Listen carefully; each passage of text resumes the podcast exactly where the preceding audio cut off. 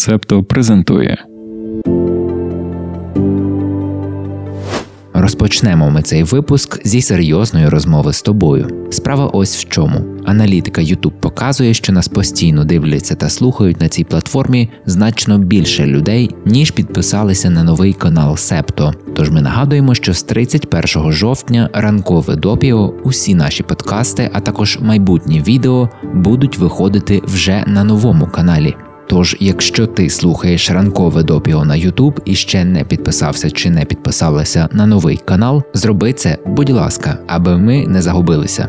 Лінк залишаємо в описі. Якщо допіо слухаєш не на Ютубі, все одно підписуйся. Ми цього тижня починаємо працювати над низкою пізнавальних відео. Власне, серйозну розмову ми закінчили, можемо переходити безпосередньо до огляду подій у світі. Як і обіцяли в п'ятницю, цей випуск ми майже повністю присвятимо матеріалу, який минулого тижня вийшов у естонському тижневику Ести Експрес. Це репортаж «Людське життя там немає цінності». Офіцери контррозвідки країн Балтії відверто говорять про російську жорстокість. Ми розповімо тобі про окремі висновки та історії, які нам запам'яталися. Як зрозуміло з назви репортажу, автор поспілкувався з декількома керівниками та співробітниками спецслужб Естонії, Литви та Латвії. І для початку декілька слів про автора. Це Ееро Епнер, естонський драматург, історик мистецтва та журналіст-фрілансер. З ким ж спілкувався Епнер? Серед імен, які нам розкривають, Олександр Тооц, заступник директора Служби внутрішньої безпеки Естонії, генеральний директор Служби внутрішньої безпеки Естонії Арнольд Сінісалу, директор Департаменту державної безпеки Литви Дарюс Яунішкіс, генеральний директор Служби державної безпеки Латвії Нормунс Межвієц. У репортажі також згадуються й інші люди, чиїх імен нам не можуть розкрити. Зробимо короткий узагальнюючий портрет героїв матеріалу. Це люди, які народилися наприкінці 1960-х чи на початку 1970-х років. Вони виросли серед такої кількості росіян, що коли говорять швидко, у деяких проявляється легкий російський акцент. А от зустрічаючись, керівники контррозвідки країн Балтії спілкуються один з одним англійською. Усі теперішні спецслужбовці колись були призвані до Червоної армії і проходили там службу. Цей досвід є дуже важливим у їхній сьогоднішній роботі. Росія є найбільшою зовнішньою загрозою для Литви, Латвії та Естонії. І служба в радянській армії, роки проведені в Росії та серед росіян, дають можливість дуже добре розуміти супротивника. Наприклад, директор Департаменту державної безпеки Литви Дарюс Яунішкіс згадує, як він постійно стикався з російськими солдатами та їх одвічним бажанням домінувати. Цитуємо. «Я боровся з ними, бо знав, що як тільки підкоришся їхній волі, станеш їхнім рабом. Але якщо завдати удару у відповідь, то можна навіть заслужити їхню довіру». Кінець цитати. Подібні історії Яунішкіс використовує як навчальний матеріал для своїх молодших колег, поширюючи армійський досвід на аналіз Росії в цілому. Головний висновок з цього аналізу – вони визнають і поважають лише силу.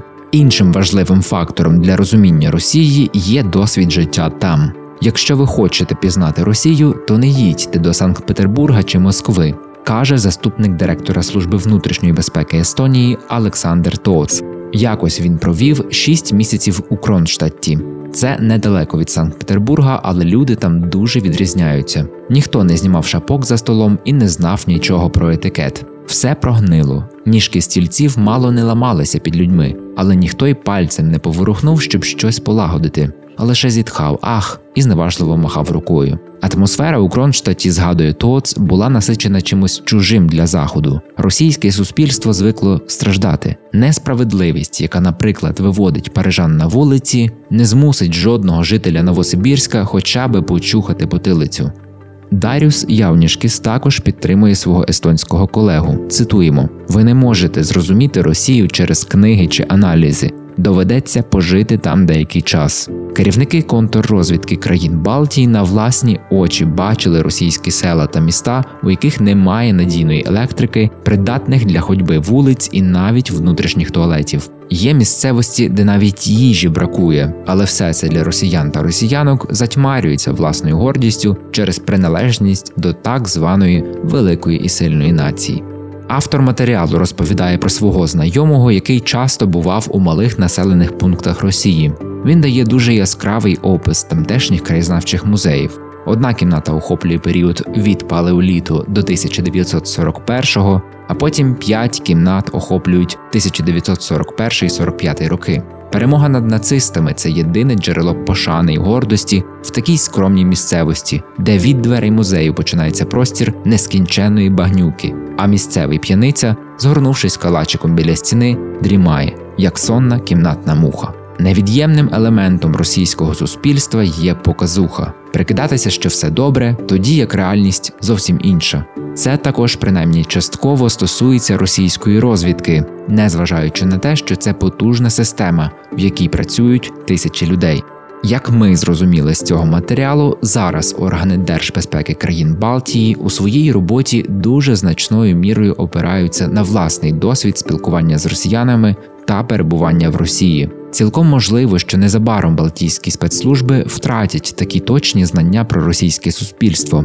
Молодь Естонії, Литви та Латвії контактувала з місцевими російськомовними, але не власне з Росією, а це велика різниця. Йдеться не про питання етнічного характеру, а питання виховання. Сучасна балтійська молодь зазвичай не розмовляє російською, не може вловити нюанси і може помилятися в деталях. Тому сьогоднішнє керівництво органів безпеки називає себе реліквією. У той же час вони переконані, що майбутні контррозвідники не будуть наївними, оскільки мають досвід поколінь, які були до них. Примітно, що балтійські контррозвідники називають Росію не «вона» – «it», а «вони» – «they». Це, щоб підкреслити, що війна в Україні – це не війна Путіна. Зґвалтування, вбивства, тортури, спалені трупи – не є особливою тактикою російського лідера. Це Росія в цілому. Ніхто з опитаних контррозвідників не був здивований звірствами росіян в Україні, адже балтійські країни мають свій досвід окупації, а самі спецслужбовці добре знайомі з російською ментальністю. Генеральний директор Служби внутрішньої безпеки Естонії Арнольд Сінісало зазначає, що, звичайно, не можна абстрактно звинувачувати цілу націю, але суспільство і нація становлять одне ціле. Держава може промивати мізки, але зародок шовінізму все одно виходить із самого народу. Кінець цитати. Заходу бракує такого усвідомлення, оскільки вони безпосередньо не стикалися з Росією та російським суспільством, а відтак є більш наївними та оптимістичними. Агенти спецслужб у Європі та за її межами, які повністю занурені в російські справи, усвідомлюють всі загрози від цієї держави. Однак з політиками і керівниками іноземних спецслужб залишаються проблеми. Вони все зводять до Путіна та його найближчого оточення. Мовляв, не варто узагальнювати всіх росіян або вірити в наявність спільних національних особливостей. Висновки балтійських контррозвідників щодо Росії є зворотними. Це країна, громадяни якої переважно дотримуються кодексу сили. Війна в Україні є логічним розвитком російського суспільства. І в якийсь момент агресія повториться знову. Офіцери балтійських служб безпеки описують російський імперіалізм і жорстокість не як військову тактику, а як поширену соціальну норму. Одна з причин – росіян ніколи не притягували до відповідальності за їхні злочини. Це змусило їх почуватися непереможними. У контексті притягнення до відповідальності нас зацікавило, що Балтійські служби безпеки і сьогодні проводять історичні дослідження, аби розслідувати злочини СРСР, вивчають, як планувалися радянські депортації, як вистежували та страчували партизанів лісових братів, а також, що сталося з тими, хто вижили. Шукають таємні кладовища КДБ і прочісують архіви, щоб знайти докази незліченних злочинів проти прав людини, скоєних під час російської окупації. Оскільки Росія стоїть у самому центрі жахливих вчинків Радянського Союзу, такі розслідування дуже допомагають зрозуміти дії країни сьогодні. Автор репортажу спілкувався з одним спецслужбовцем, який не назвав свого імені, але поділився деякими висновками своєї роботи. Наприклад, він каже, що нікому в голову не прийде аналізувати поведінку Ангели Меркель чи Олафа Шольца, щоб покращити свій аналіз нацистської історії. У випадку з Росією там роками нічого не змінюється. Оцінки Росії не змінилися за останні 30 років. Вони хочуть будь-якими засобами повернути собі статус імперії. Для росіян не існує держав, є лише зони та території. Звідси і висловлювання на кшталт «Росія закінчується там, де вона зупинилася». Це мислення завойовника. Директор Департаменту державної безпеки Литви Даріус Яунішкіс звертає увагу на те, що навіть манера опору в росіян є такою ж, як була у 1970-х. Люди сидять на кухні, п'ють горілку і скаржаться. Але як тільки виходять із квартири, звітують на своїй роботі і слухняно працюють до вечора. А повертаючись до мислення завойовника, то це не просто радянський пережиток. На запитання про витоки сучасного менталітету Росії керівники всіх трьох балтійських контррозвідок відповідають одним ім'ям – Іван Грозний. Сучасна жорстокість і експансіонізм Росії є копією вбивчого імперіалізму Івана Грозного. Зрештою, і російська пропаганда вихваляє Івана Грозного як генія та приклад для наслідування. Насильство – це історична модель Росії, і це не зміниться. Людське життя там не має цінності, вони поважають лише силу. Цей принцип є діаметрально протилежним дипломатії, костюм і краватка та звичайним переговорам, до яких звикли на Заході. Це стосується не лише військово-політичного виміру, але й, наприклад, бізнесу. Один естонський підприємець, який десятиліттями організовував складні бізнес-операції з росіянами, розповідає, цитуємо. Для Росії виграш обох сторін означає програш. Їм потрібно, щоб завжди були переможці і переможені, навіть під час переговорів. І тільки вони можуть вийти першими. Кінець цитати. Було б надто спрощено приписувати російську ментальність пропаганді. Імперіалізм, шовінізм, жорстокість – це складові російської освіти, виховання та культури. Таким чином вони стали й частиною цінностей росіян. Це триває століттями. Ніхто з героїв репортажу не вірить, що щось може кардинально змінитися найближчим часом. Адже й досі в російських школах дітей вчать, що країни Балтії лише тимчасово втрачені Росією. Повна поразка Росії в Україні – це єдина можливість для якихось зрушень. Бо, як ми вже декілька разів повторювали, росіяни розуміють лише силу. Водночас навряд чи варто чекати, що менталітет Росії оновиться. Як наслідок для Центрально-Східної Європи, ця держава завжди буде загрозою. Керівники всіх трьох балтійських контррозвідувальних агенцій вважають, що вторгнення Росії в Україну не означало зміни у самій Росії, але, безперечно, спричинило їх на Заході. Зараз західні політики та політикині поступово починають розуміти, що з Росією не можна поводитись так само, як з іншими державами, але це все ще дуже непевно. Люди досі говорять про війну Путіна, наголошують, що простих росіян не можна переслідувати, стверджують, що потрібно залишатися розуміючими гуманістами, бо це все про європейські цінності. Так виникає величезна суперечність в ім'я західних цінностей переконати себе, що мертві українці – це лише вчинок божевільного фанатика, який веде війну, а не наслідок стійкого мислення всього суспільства, яке залишалося безкарним протягом століть. Ми переконані, що часу безкарності скоро прийде кінець. Ймовірно, наші балтійські партнери також братимуть активну участь, аби притягти Росію до відповідальності за всі її злочини. Зараз будемо переходити до останніх новин на сьогодні, але спершу нагадаємо, що чекаємо твоїх лайків, зірочок і підписок на наш новий YouTube канал. Дякуємо! Стіки до ранкової кави. Про події стисло. Ілон Маск хоче позбутися майже 75% співробітників Twitter.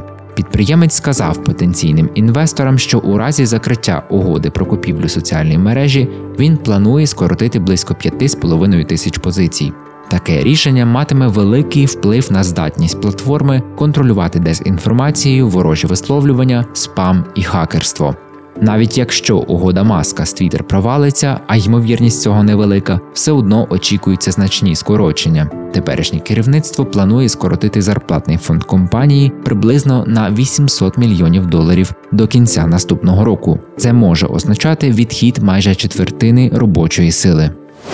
Джорджія Мелоні в суботу склала присягу як прем'єр-міністерка Італії. Вона перша жінка, яка очолюватиме уряд Італії, а також перша ультраправа політикиня на цій посаді з часів режиму Муссоліні. Акджемаль Махтимову, керівницю Всесвітньої організації охорони здоров'я у Сирії, звинувачують у корупції, шахрайстві та зловживаннях. Співробітники сирійського офісу ВООЗ стверджують, що їхня керівниця неправильно розпорядилася мільйонами доларів, обдаровувала урядовців подарунками, зокрема комп'ютерами, золотими монетами та автомобілями, і поводились легковажно, коли пандемія COVID-19 охопила країну. Махтимова відмовилася відповідати на запитання щодо звинувачень, заявивши, що їй заборонено ділитися інформацією через її обов'язки як співробітниці ВООЗ. Вона назвала звинувачення наклепницькими. Минулого року сирійський офіс ВООЗ мав бюджет у розмірі близько $115 мільйонів США. Протягом декількох місяців слідчі перевіряли твердження про те, що сирійців погано обслуговували, а співробітники ВООЗ зазнавали жорстокого поводження. Фінансові документи свідчать про те, що одного разу Махтимова влаштувала вечірку вартістю понад $10 000. У грудні 2020 року, в розпал пандемії, вона доручила більш ніж 100 співробітникам та співробітницям ВООЗ у Сирії навчитися танцювати флешмоб та зняти себе на відео для вечірки ООН. 6 сирійських експертів із охорони здоров'я ВООЗ заявили, що Махтимова неодноразово називала співробітників боягузами та відсталими. Ватикан підтвердив продовження спірної угоди з Китаєм щодо призначення римо-католицьких єпископів у комуністичній країні. Така угода була підписана ще у 2018 році і стала спробою послабити давній розкол між підпільною паствою, лояльною до папи, та офіційною церквою, яку підтримує Китай як держава. Вперше з 1950-х років обидві сторони визнали папу верховним лідером католицької церкви. Критики угоди засудили її продовження як продажність комуністичній владі. У московських музеях сучасного мистецтва змінюють або знімають експонати, які можуть нагадувати відвідувачам про війну з Україною. Тепер заборонено демонструвати на виставках зображення відірваних частин тіла і військової техніки, щоб мінімізувати будь-які асоціації з війною. Також митців та мисткинь усувають від виставок за публічно антивоєнну позицію. Грема Бонем Картера, британського бізнесмена, звинуватили в порушенні санкцій США за допомогу російському металевому магнату Олегу Дерипасці. Британця заарештували у вівторок, все було так. Дерипаска придбав витвір мистецтва в якомусь неназваному аукціонному домі Нью-Йорка. Бонем Картер приховав право власності магната, незважаючи на запити аукціонного дому про особу власника. Потім він ще й спробував вивезти придбання Дерипаски до Лондона. США домагається екстрадиції Бонем Картера. Здається, непоганою новиною ми закінчуємо випуск. Сподіваємося, що в наступному ранковому допіо таких буде багато, а в людей по всьому світу ставати все менше і менше бажання хоч якось допомагати росіянам обходити санкції. Бережися і до зустрічі! Ви прослухали подкаст «Ранкове допіо». Шукайте Септо в соцмережах, діліться враженнями та розповідайте іншим.